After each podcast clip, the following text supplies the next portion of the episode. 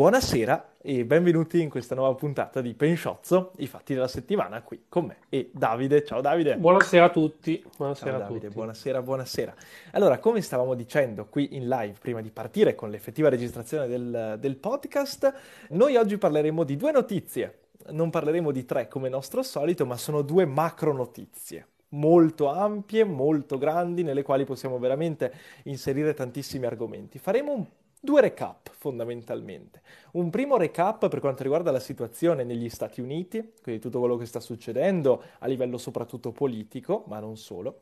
E eh, la seconda parte sarà invece dedicata a un aggiornamento su quello che sta succedendo in Ucraina, non solo per quanto riguarda la guerra, toccheremo ovviamente anche quel punto, ma anche lì guarderemo un pochettino le relazioni internazionali. Urge- come si chiama il podcast? Il podcast si chiama Pensciozzo, i fatti della settimana. Ci sono tutte le vecchie puntate, ormai tra l'altro Davide siamo, abbiamo superato, se non sbaglio, le 15 puntate, stiamo arrivando alla ventesima, insomma sono settimane che ci vediamo, va, è una roba incredibile, eh, una relazione. settimane sono tante. Sono tante, nasce quasi un bambino. bambino. Sì, abbiamo fatto un... Ba... non penso che sia Non vera so. questa cosa, ci stavo riflettendo ma non è vera. Vabbè, un bambino mol- molto precoce, però insomma va bene, va bene uguale.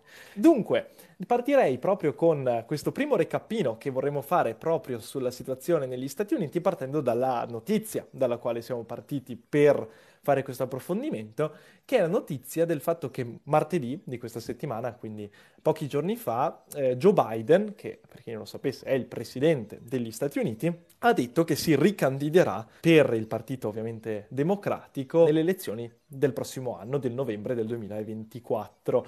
Da questa notizia partiamo un attimino per fare un recappino generale. Innanzitutto sulla situazione di Joe Biden, perché a meno di tutte le varie figure che noi bene conosciamo del nostro Joe Bidenone, cioè, a me fa sempre spaccare rivedere quel video in cui lui si gira e dà la mano a nessuno, io non ho ancora capito perché ha fatto quella roba lì. Vabbè, boh, Il mio preferito è quello che dice America is uh, after 35.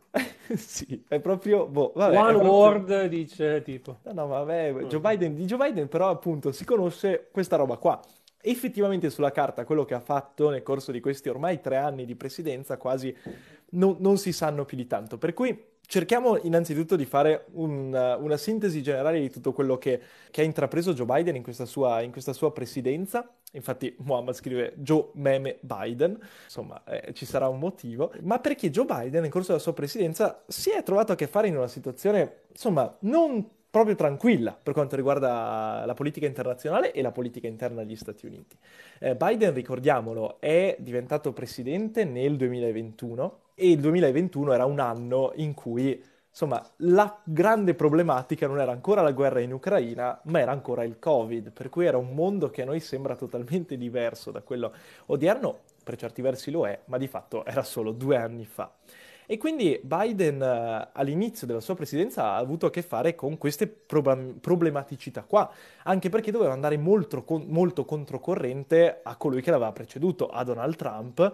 Non a caso Biden firm- ha firmato praticamente subito, all'inizio della sua presidenza, del suo mandato, un decreto legge che imponeva l'uso della mascherina all'interno del- dei palazzi dell'amministrazione federale. Ecco, questa è stata un po' la sua prima misura. Bisognava andare controcorrente a quello che aveva fatto Donald Trump prima, perché ovviamente l'aveva battuto. Non a caso eh, ha fermato i lavori di costruzione del muro con il Messico, prendendo tra l'altro anche contatti con il presidente messicano, ha cercato di distendere un po' gli animi da quel punto di vista, ma ha fatto insomma molte cose controtendenza rispetto al, al si dice quadriennio, si dice è italiano. Qua... Boh. Sì, Grazie Davide, sempre, sempre sta. gre- eh, cavolo, sempre una mano mi dai, gentilissimo. No, comunque doveva andare in controtendenza e quindi ad esempio a gennaio del 2021 ha fatto rientrare gli Stati Uniti dentro agli accordi di Parigi, quello per i cambiamenti climatici per intenderci. È anche questo di molto molto controtendenza. Un'altra misura che insomma ha cercato di contenere la politica già intrapresa in precedenza, però era appunto la linea sulla Cina, che doveva essere molto molto dura, molto molto statica. Quella di Biden va in, in realtà in netta eh, successione di continuità con la politica di Trump da questo punto di vista, come anche la situazione in Afghanistan, lo ricordiamo, il periodo di, di, di Biden ha portato anche lì a una rimozione delle, delle, truppe statunitensi in Afghanistan e questo ha portato a diversi scontri con i talebani. Biden tra l'altro si è anche scusato, ha detto non pensavamo che questa cosa si svolgesse così velocemente e quindi... Ehm, eh, ha cercato un po' di limitare i danni per quanto riguarda la situazione afghana. Poi è arrivato la, la guerra in Ucraina, e, e, Biden ha subito avuto certa, un certo pugno duro per quanto riguarda la Russia, lo ricordiamo, eh, è stato il primo a proporre delle sanzioni, è stato il primo a volerle effettivamente imporre, eh, anche cercando di condizionare l'Unione Europea. Insomma, Biden ha, dovuto, ha, ha avuto a che fare con diversi problemi nel corso dei primi tre anni della sua presidenza però si è visto a novembre del 2022, a novembre dell'anno scorso, come in realtà questa politica abbia ripagato. Perché? Perché Biden nelle midterm elections, che sono queste elezioni che vengono fatte a novembre degli Stati Uniti e sono fondamentali, eh, nella quale vengono un pochettino rimescolate le carte per quanto riguarda le maggioranze, le minoranze, le presidenze in un determinato Stato, eccetera, eccetera, hanno da un certo punto di vista premiato, non in maniera schiacciante ovviamente, la presidenza di Biden, tant'è che Donald Trump ne è uscito, insomma, non con una maggioranza schiacciante al congresso, come si ipotizzava, come loro avevano auspicato. E quindi Biden, proprio forse anche in merito a questo, ha deciso di ricandidarsi alle prossime elezioni, a quelle del 2024. Parleremo dei suoi sfidanti, parleremo di chi potrebbero essere, però insomma lascio parlare Davide a questo punto, lascio, lascio introdurti a te tutto quanto. Allora, non so chi potrebbero essere gli sfidanti di Biden in realtà, quindi non, non, non so... Okay. Non mi sono informato su chi sono gli sfidanti di Biden. Ma tu parli all'interno del Partito Democratico, giusto? Solo all'interno ah, del okay. Partito Democratico. Perché, no? Sì, perché non sembra che ci siano altri in realtà. Un po' succede sempre così nella esatto. storia quando c'è un presidente che vuole essere rieletto, difficilmente all'interno di un partito c'è qualcuno che gli dà contro. Anche perché è difficile dire per lui non mi ricandido quando non c'è un'alternativa a lui, mm. no? Quindi si pensava all'inizio Kamala Harris, ma si è visto che poi è stata un po' una delusione, no? nel senso che non ha, non ha raggiunto un, un, il cuore dei democratici o comunque non ha, non ha fatto una, una, vicepresidenza particolarmente memorabile. Sì, nonostante fosse partita in pompa magna, tra l'altro, quando era cominciato sì, l'esecutivo. C'era più che altro l'hype, no? Certo. Per il fatto che fosse nera, che fosse donna, eccetera, eh sì. però poi alla prova dei fatti non, non, è, non è pervenuta. Invece per quanto riguarda i repubblicani? Per quanto riguarda i repubblicani, in realtà non se la passano molto meglio, nel senso che sappiamo che c'è Trump che vuole ricandidarsi, però nel caso di Trump, ad esempio, c'è un candidato, un'alternativa, che sarebbe appunto il presidente della Florida. È il presidente della Florida? Sì, sì, sì, sì, sì, sì. Ron DeSantis, no? Che appunto potrebbe essere un'alternativa a Trump e non è, diciamo, non è scontato che vinca Trump, cioè ne arriva molto clamore no, intorno alla figura di Trump, ma poi di fatto sarà tutto un testa a testa. Nel senso ma che... posso farti una domanda che mi sono chiesto tra l'altro l'altro giorno proprio mentre pensavo a queste elezioni qua? E che non è tanto, cioè, mi sveglio nella notte e penso alle elezioni, non succede questa cosa, l'ho messa giù male. Comunque, eh, noi parlavamo un po' di pensciozzi fa del fatto che mh, mm, Donald Trump era stato incriminato per tutto quel, quello scandalo che era capitato. Nonostante questo, si può effettivamente ricandidare? Non è vincolante sì, la cosa? Si può ricandidare, può anche essere eletto, non, è, non c'è nessun problema. Non sono sicuro che si possa eh, candidare se viene condannato, quindi potrebbe esserci questa cosa. Lo, cerchiamo, cerco, lo cerco. Nel frattempo volevo recuperare un pochettino di, di, due cosettine che sono arrivate in chat. Muhammad giustamente puntualizza che nel Partito Democratico dovevano scegliere o la Ocasio Cortez, mai troppo giovane, o Sanders, mai troppo anziano, dice lui. Sì, c'è ancora questa figura di Sanders che gira molto all'interno del Partito Democratico, però è una figura che viene vista molto come un comunista, aiuto. E quindi è abbastanza... Mm, improbabile che si vada da, da, quel versante lì. Nonostante che, insomma, mi dici che Sanders è troppo anziano, ma noi lo ricordiamo sempre, che forse ci sfugge. Eh, Joe Biden è il più anziano, più anziano presidente mai eletto negli Stati Uniti d'America e se si ricandidasse e se vincesse anche nel 2024, finirebbe il suo secondo mandato nel 2028. Nel 2028 Joe Biden avrebbe 86 anni, se non sbaglio. Insomma, è un'età molto avanzata per un presidente degli Stati Uniti, per un qualsiasi presidente in verità, e quindi forse il fattore anzianità non c'entra molto con la questione Sanders, ma proprio più che altro con la, la pericolosità sua all'interno del Partito Democratico. Allora, non c'è nessun requisito legale per essere candidati, innanzitutto per fare il presidente, quindi anche se fosse condannato, eh, non, non, è che ti richiedono una fedina penale pulita per fare il presidente. Trump potrebbe anche finire in carcere, venire arrestato e candidarsi e vincere e fare il presidente dal carcere. Che sarebbe interessante, eh, però insomma. Non so come funzionerebbe in realtà, sarebbe un po' strano. Però potenzialmente diciamo che la Costituzione americana non dice nulla. Sì, sì, sì, in potenza questa roba è fattibile. Io a quell'età andrei in pensione chill, scrive Serkan Kurtoe. Madonna, che nickname incredibile che ti sei scelto. Comunque sì, anch'io andrei in pensione chill, chiaro che però se mi chiedessero «Ehi, ti va di fare presidente degli Stati Uniti?» Due domande forse, forse te le fai.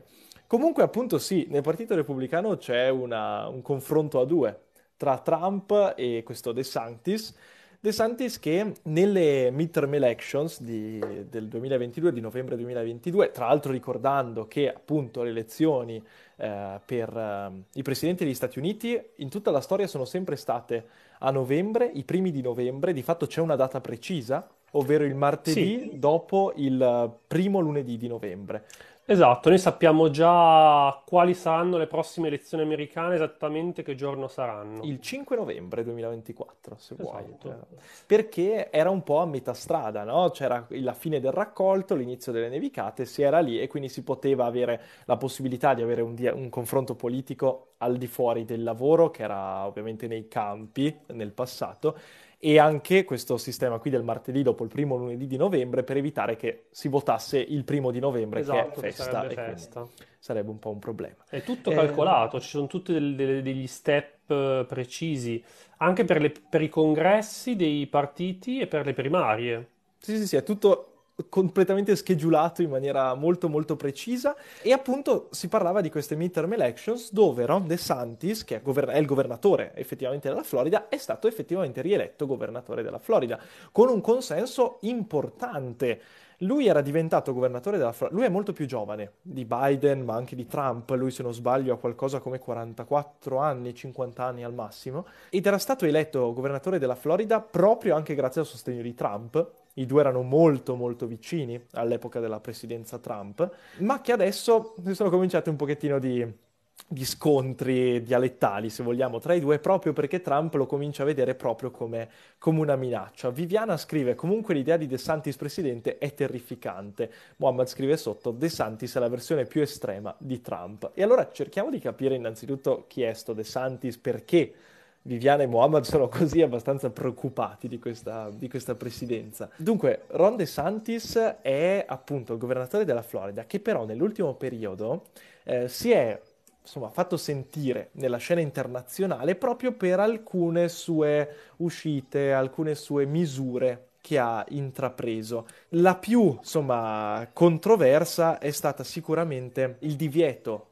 di aborto dopo, se non sbaglio, le sei settimane? Sei settimane. Eh, in Florida questo. Florida che ha una storia di stato che era un pochettino uno di quegli stati che non era né democratico né repubblicano. Negli stati di solito c'è una tendenza, la Florida è uno di quegli stati purple, uno di quegli stati che non, non si schierano mai sempre da una parte o dall'altra, ma che negli ultimi anni in realtà sta succedendo per il partito repubblicano e questo ne è ne è un esempio, proprio per queste misure qui, anti-comunità LGBT, eh, questo è anche un altro tema importante, e non per ultimo c'è anche una controversia per quanto riguarda Disney e, e, e Topolino e tutto quello che sta succedendo, perché proprio in Florida c'è, c'è Disney World, Disney World che mamma mia, è una, una, manna dal cielo. Per Disney ci lavorano tantissime persone e arrivano tantissime persone proprio lì. E eh, in, questa, in, questa, dinamica qua, anni, alla fine degli anni 60, quando era nato Disney World, eh, la Florida aveva dato alla Disney possib- una, una certa amministrazione autonoma, se vogliamo, di una parte del distretto dove sorgeva Disney World per poter avere insomma magari delle agevolazioni fiscali per poter cercare di collaborare proprio con lo Stato della Florida. Rapporti che si sono sempre più incrinati con De Santis perché ha accusato Disney di, di, portare una certa idea all'interno delle case, all'interno delle famiglie, ai bambini, che non è, insomma, eh, secondo la sua visione, consona a quello che si dovrebbe fare, proprio all'interno di quella proposta di legge che eh, viene chiamata Don't Say Gay, eh, ma no, ovviamente non si chiama così, però è così che viene chiamata informalmente, cioè non dire gay, che era un po' questa, questa proposta di legge che aveva fatto De Santis per eliminare la possibilità di parlare di appunto omosessualità, diritti LGBTQ, eccetera, eccetera, tutto quel discorso lì all'interno delle scuole. E proprio in questa dinamica qua c'è questa, stata questa controversia con Disney, Disney che in realtà ha reagito, eh, quella che voleva essere una presa di posizione forte di De Santis si è rivelata forse un problema, perché adesso Disney uh, sono in causa, insomma c'è un, un, certo problema, e che quindi insomma si sta portando dalla sua parte alcuni nemici, se vogliamo, abbastanza potenti, ma che dal, dalla sua parte in realtà si sta schierando delle persone abbastanza influenti e importanti, non ultimo Elon Musk. Elon Musk su Twitter poco tempo fa ha proprio detto io sono deluso dalla presidenza di Joe Biden, io molto probabilmente se si dovesse candidare voterei De Santis alla presidenza. E insomma il parere di Musk può essere il parere di Musk, chi se ne frega. Eh, le trascina no. una certa quantità di persone comunque. De Santis è il capo dell'area più trumpista del partito repubblicano, tra l'altro area che quindi non fa neanche parte sì, Trump, scrivono in strana, chat. È strana come cosa, nel senso comunque c'è una certa rivalità tra i due. La Florida è molto spaccata, è spaccata di fatto in due, no? Cioè De Santis non è il candidato trampiano, poi possiamo, possiamo dire che Ron De Santis sia più trampiano di Trump, ma di fatto è il partito repubblicano che va in quella direzione lì, l'intero partito repubblicano alla fine, no? Eh, purtroppo, nel senso che comunque è politica americana che si estremizza sempre di più, no? Da un lato eh sì. dall'altro, se vogliamo dirla tutta. Ron DeSantis aveva anche tolto il diritto di voto a chi aveva subito una condanna. Quindi se uno era finito in carcere così e poi ne è uscito, non poteva più votare. Ma era tipo in Florida, ma era tipo milioni di persone. Cioè una roba, era una roba molto impattante. Sì, come quando comincia a togliere il diritto di voto la gente un pochettino si spaventa, no? soprattutto in America dove... Poi in America giocano molto su questa cosa di ostacolare il voto o cose del genere. E si vede tra l'altro anche in quello che dice Trump che De Santis comincia a fargli un po' paura perché nelle ultime settimane ha cominciato a chiamarlo eh, De... com'era? De Sanctimonius, era, sai quei, ah, sì. quelle, quegli epiteti che lui dà, Sleepy Joe, era molto famoso all'epoca delle Trump, elezioni. Sì, Trump era proprio una strategia comunicativa di Trump, no? I sì, dà sempre questi nomignoli. Prima di Sleepy Joe c'era anche Crooked Hillary per Hillary Clinton che era imputata e quindi era corrotta, eccetera, eccetera. Quindi già solo il fatto che gli ha dato un nomignolo vuol dire che un po' di paura forse c'è. E comunque pensate a questa cosa che noi diciamo, ah, Biden è diventato un meme, ma di fatto pensate che ormai non c'è un presidente americano che non diventa un meme. È vero. Perché Trump era un meme, anche Obama volendo vedere, cioè quanti meme ci sono su Obama. Beh, ma anche Sanders, più... che non era neanche stato presidente. Anche, cioè, anche Sanders. Quello con le manine che era seduto. Però sì, Forse eh. Bush, non... cioè, boh, c'è, c'è, qualcosa su Bush, ma ci sono dei meme su, però... È perché comunque il presidente degli Stati Uniti è il presidente degli Stati Uniti. C'è una persona che nel bene e nel male, va bene, sì. una figura politica, una figura internazionale e va bene, però è anche una figura pop fondamentalmente e su questo non ci, non ci, si può fare niente. Trump è spaventato da De Santis perché è quasi certo che lo sostituisca, scrivono in chat e tra l'altro e... Eh. scrivono anche le leggi in Florida, appunto Viviana puntualizza quello che dicevamo prima, le leggi in Florida sono sufficienti a motivare le paure. Non so se ci sono dei sondaggi abbastanza affidabili sulle primarie, quindi sulla... perché sul Partito Democratico sono facili i sondaggi, c'è Biden sì. e via basta, vince Biden, a meno che non esce fuori qualsiasi un altro candidato al momento lui è il favorito su qualsiasi chiunque altro, no? Se ricordo bene, De Santis aveva 41%, Trump 30 e qualcosa, scrivono in chat mm, da me. Ok. Eh, quindi grazie per questa informazione qui, io non avevo il dato, per cui grazie mille. Diciamo che gli elettori di De Santis probabilmente saranno più che altro guidati dalla, dalla, magari dall'antipatia verso Trump. A Simone dice avanti Trump tra i repubblicani.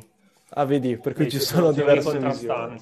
Sì, poi... Vabbè, le elezioni saranno tra più di un anno, per cui in realtà... Di fatto, di fatto sarà un testa a testa, Sì. come sempre. no? Ultimo sondaggio circa 70%, dice Simone addirittura. Ah, caspita, ok. Non lo so, non lo so. Secondo me non sono così scontate. Nel senso, io ho letto anche che Trump non è molto, non è così popolare come si può pensare tra i repubblicani in realtà. No, nel suo Cioè stesso preferiscono partito, evitare, vero. sì. Beh, ma perché Trump Ah sì, De Santis dà non si è ancora candidato, certo. Quindi non si è ancora È candidato vero. ufficialmente. Ma perché Trump non ti dà una stabilità proprio a livello partitico, perché potrebbe uscire eh, un- da un giorno all'altro con eh, un qualcosa che magari ti manda tutto in vacca per quanto riguarda la Sì. tua posizione politica. Trump è una mina vagante nel bene e nel male, ti porta un sacco di consensi facili populisti perché è quella la sua, la su- il suo target, il suo modo di fare politica, però ha delle controindicazioni questa cosa molto molto molto molto forti e tra l'altro c'è anche questa cosettina qui che Trump è già stato battuto da Biden alle scorse elezioni, cioè non è una cosa da, pre- da prendere sotto gamba. Biden Di parecchio battuto Trump anche. e di parecchio.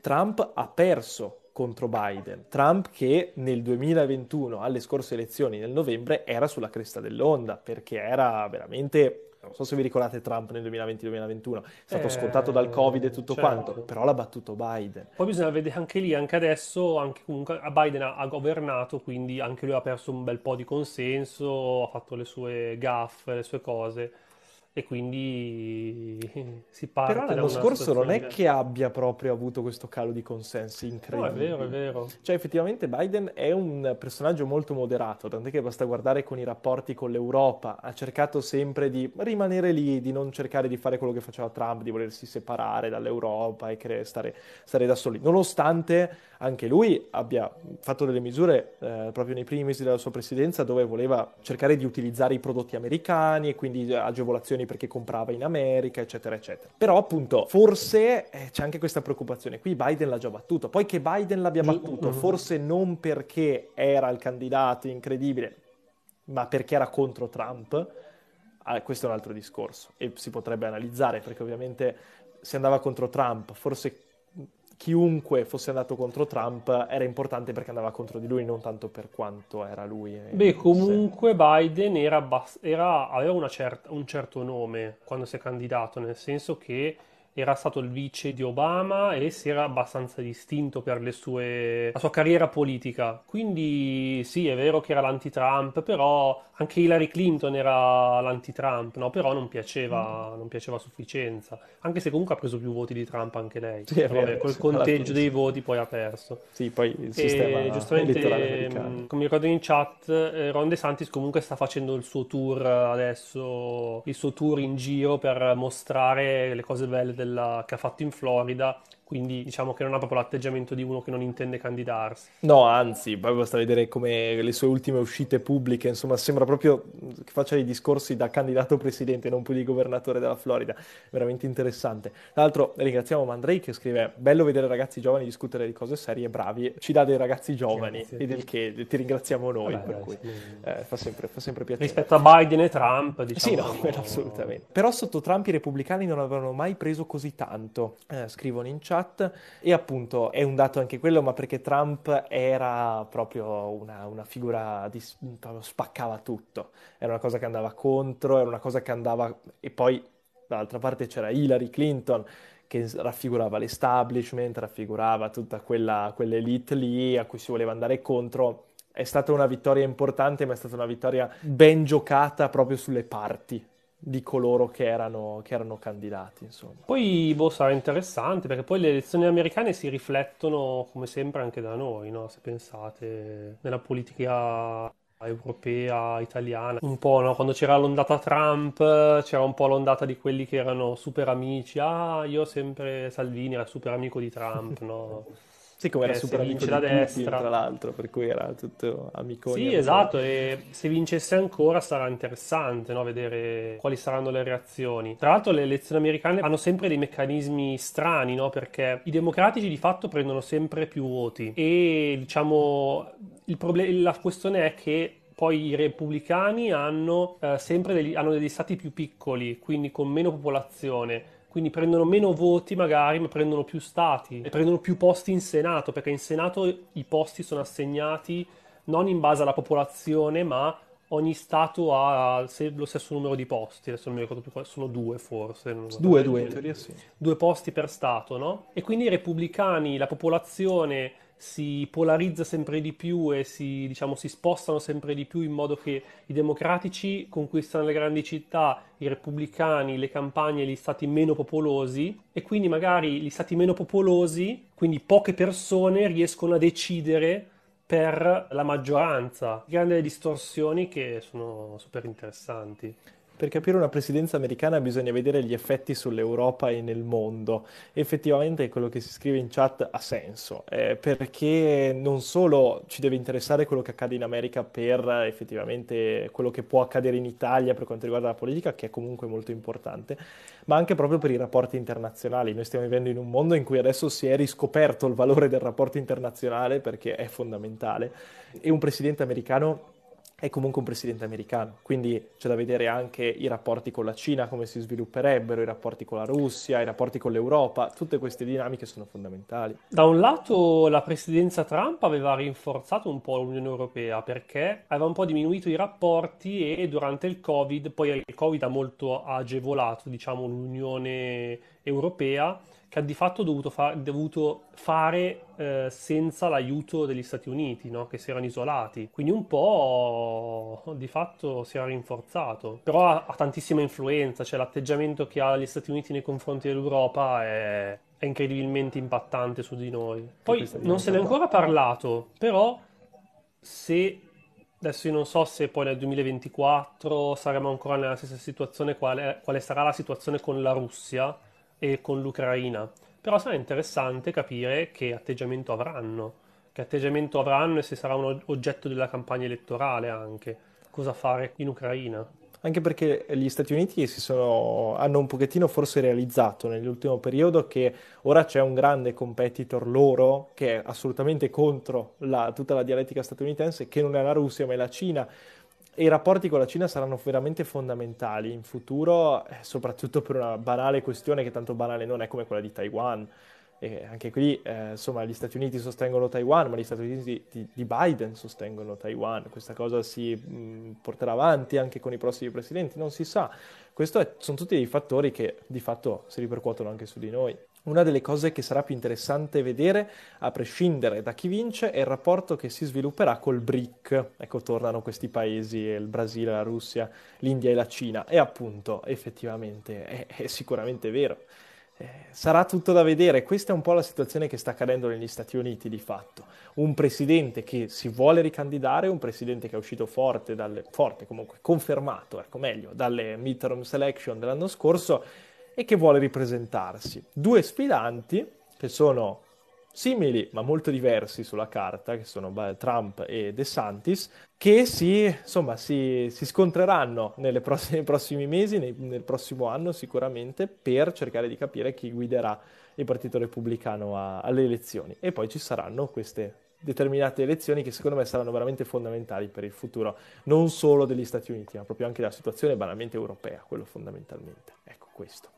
Davide, se vuoi, possiamo sorvolare gli Stati Uniti, possiamo andare verso, verso l'Europa e approdiamo in Ucraina, che è un po' esatto, il secondo il tema non cambia molto di fatto, si parla In realtà cerchiamo di... di, fare un quadro della situazione. Esatto, esatto. Ucraina dove appunto c'è stata una importante telefonata tra Zelensky e Xi Jinping che si sono chiamati e questa cosa di per sé già è una, è una notizia importante perché la Cina era stata un po' accusata già di voler, voler trattare senza, senza, parlare con l'Ucraina e ha rimediato di fatto perché hanno fatto questa telefonata. Secondo il portavoce di Zelensky, i due hanno parlato di, della pace, di fatto, di come, di come, raggiungere una pace duratura, eccetera, eccetera. Diciamo, non, ovviamente non sappiamo esattamente cosa si siano detti, sono parlati un'ora, non so esattamente cosa si siano detti, però è interessante, potremmo, potremmo, analizzare anche la strategia della Cina. Sicuramente è un bene che si siano parlati, infatti l'Unione Europea si è espressa in maniera positiva. E anche gli Stati Uniti, tra l'altro, tornando a...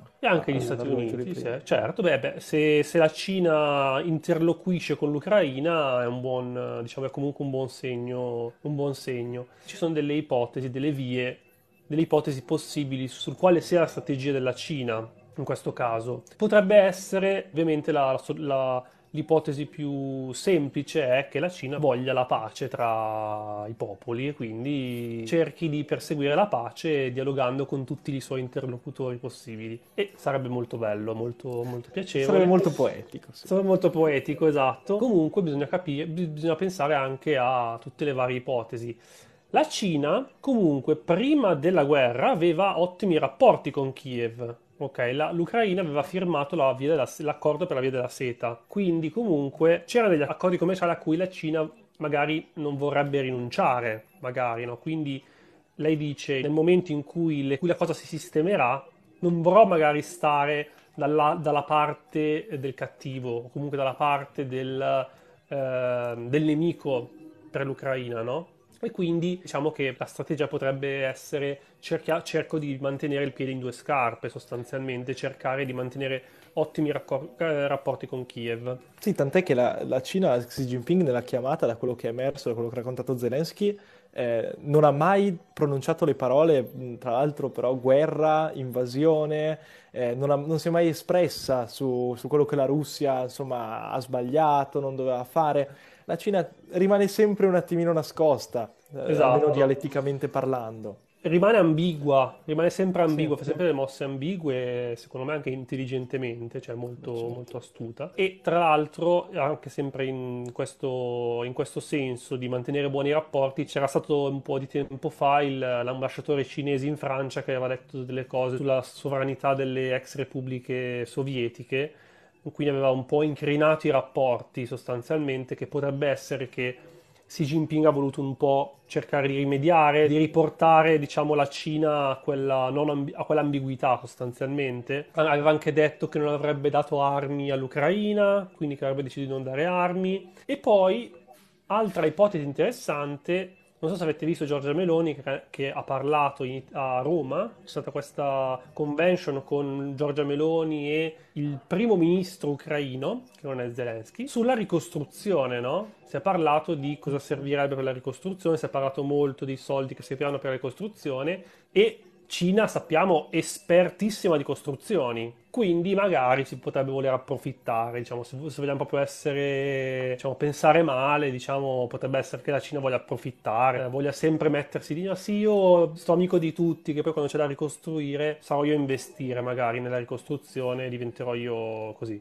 Un'Ucraina made in Cina. Secondo me la Cina da un, bel po', da un po' di tempo sta perseguendo un'attività di farsi voler bene dall'Europa fondamentalmente, perché gli Stati Uniti, vabbè, è una battaglia persa, però dall'Europa, ok, che in questo momento si trova in mezzo tra due, tra due fuochi, deve scegliere da che parte stare, la Cina si sta mostrando molto aperta al dialogo e benevola, no? per cercare di, di, di, dire, ok Europa, noi siamo dei partner commerciali altrettanto affidabili quanto gli Stati Uniti, no? quindi Pensate ad esempio al non inviare armi. Quella cosa lì secondo me è clamorosa, anche solo il fatto di esporsi da quel punto di vista, dire io non manderò armi alla Russia, in un certo senso fa dire a tutti, cavolo, la Cina pensa a tutti quelli anti-invio di armi, per esempio, no? tutta quella fascia di popolazione anti-invio di armi che dice, vedi la Cina, la Cina potrebbe dire, vedi, noi non facciamo come l'Europa, ad esempio, che manda armi e sovvenzioni, o come gli Stati Uniti ovviamente, che sono quelli che mandano di più, che sovvenzionano la guerra, noi ci manteniamo neutrali, ok? Quindi si mostrano la parte dei buoni.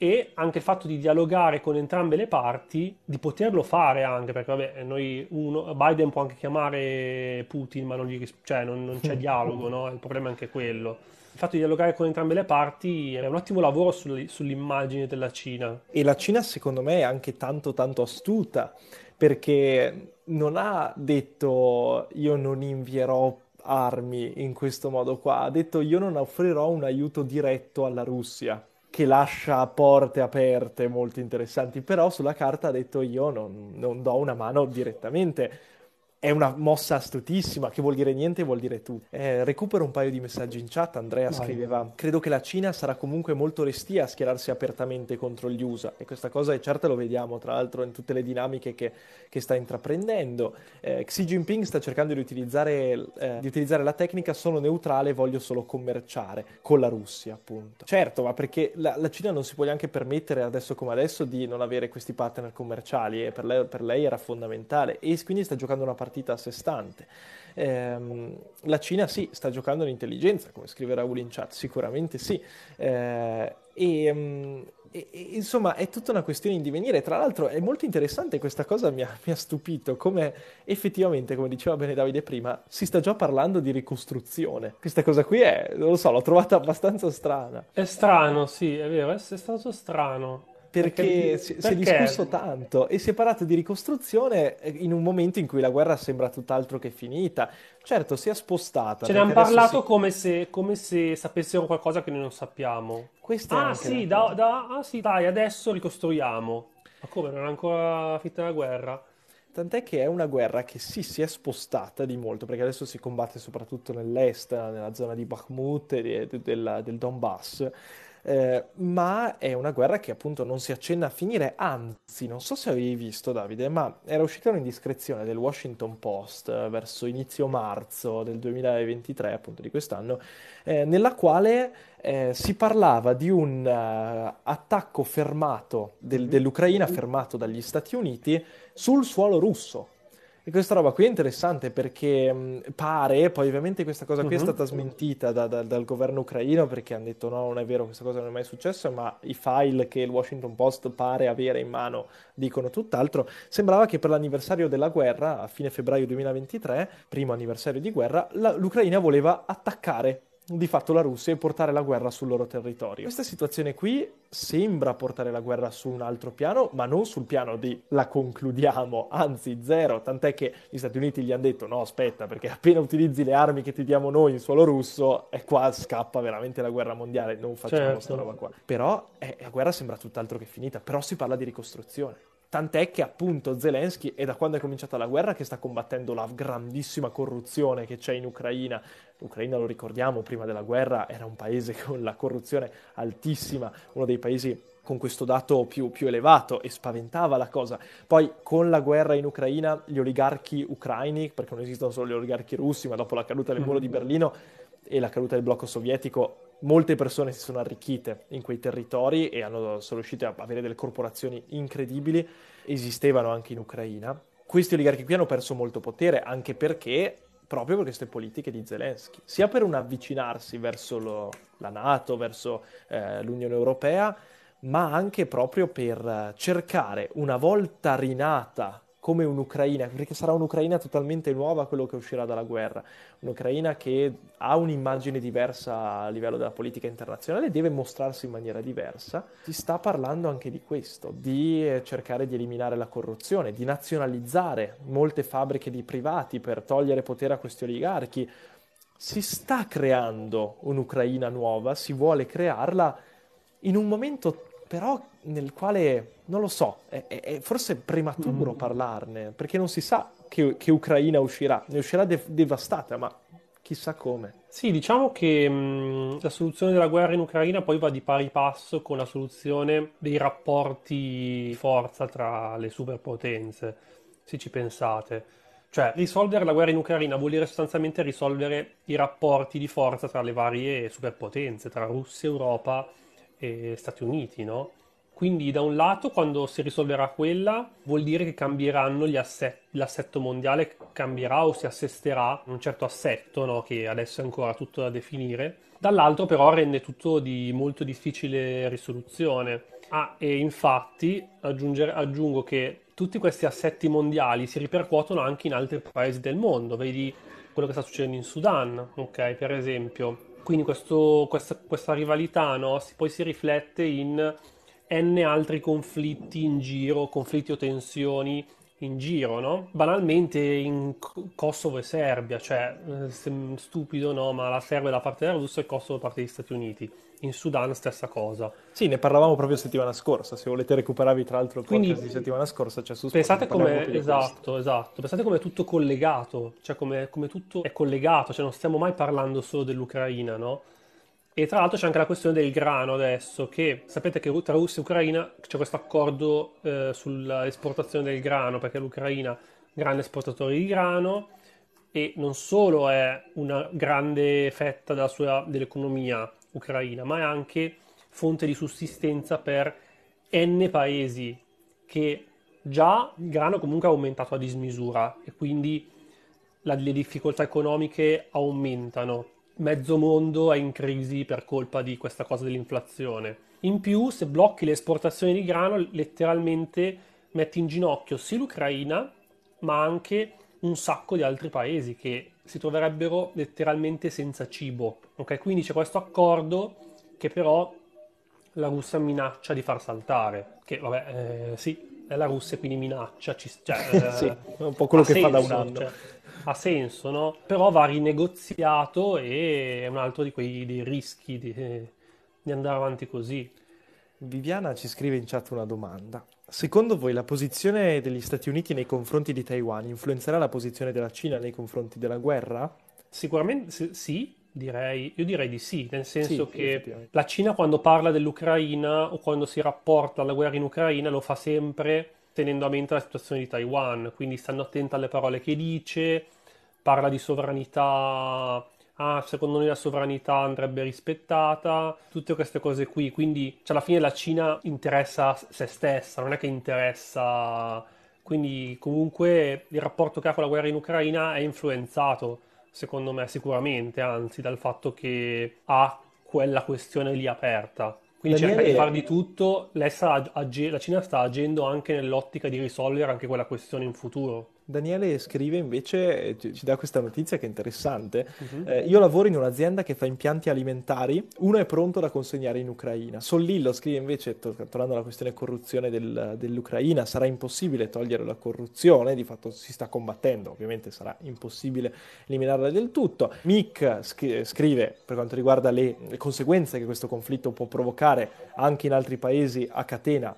parla di Israele, e anche quello è un paese in cui queste dinamiche potrebbero, potrebbero ripercuotersi. E, mm, e, Viviana ti dà ragione per quanto riguarda la tua, la tua, analisi della questione Taiwan, perché anche lei crede che sia. Poi sia potrebbe proprio... esserci, la butto lì, ma magari è, una, è, una, è un'assurdità, no? Però che la Cina possa dire ok Stati Uniti tu non, non mi rompi più le scatole con, la, con, Taiwan io ti risolvo la questione della Russia magari no? non succederà in questo cioè è una, una cosa un po' assurda, però a lungo termine può essere che la questione di, Taiwan si risolverà così, cioè che magari verrà un giorno in cui magari gli Stati Uniti avranno bisogno di qualcosa dalla Cina e quindi non gli interesserà più Taiwan, magari diranno non avranno più interesse nel difenderla, no? Quindi non è che bisogna per forza arrivare allo scontro ma magari ci sarà qualche altra questione che si potrà risolvere liberando Taiwan dalla difesa degli Stati Uniti. Sì, a questo punto tutto è contrattabile fondamentalmente. Sì. Quindi sul piano, in base alle condizioni sociali, politiche, economiche, tutte le questioni che sembrano inamovibili in realtà possono essere smosse in maniera molto molto veloce.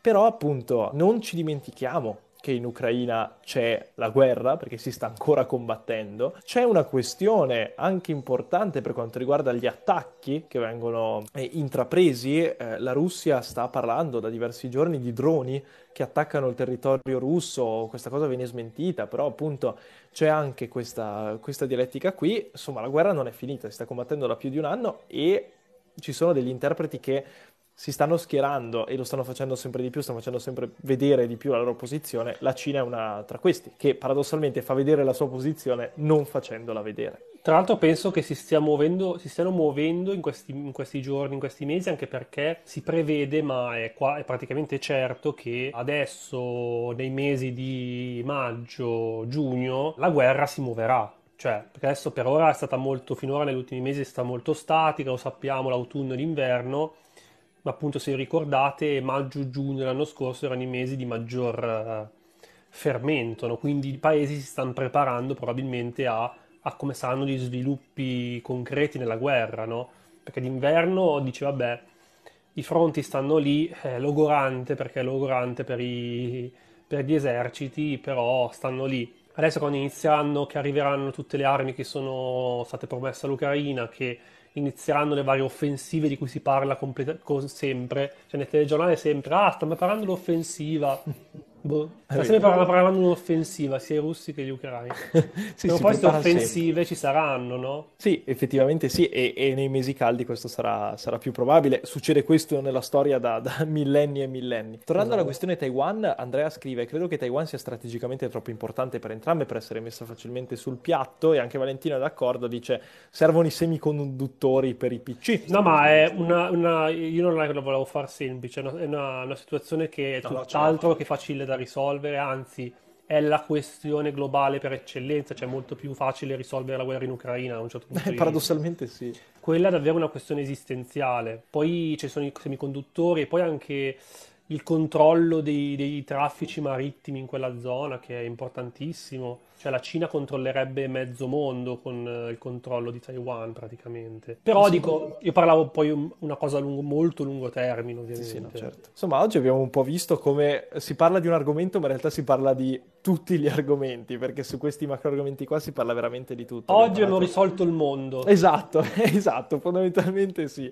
Ma perché? Perché se si parla della presidenza degli Stati Uniti è inevitabile parlare dei rapporti internazionali degli Stati Uniti, esatto. se si parla di Ucraina è inevitabile parlare di Cina. E poi perché perché... parli di Cina, di Taiwan. E poi anche perché in Italia non succede niente di interessante. Esatto. e quindi speriamo che settimana prossima succeda qualcosa. No, oggi abbiamo voluto fare un pochettino questo, questo recap generale su due paesi. Ah, c'è stata una notizia, una notizia incredibile questa settimana. Eh? Che è successo? 25 aprile ci sono state delle polemiche.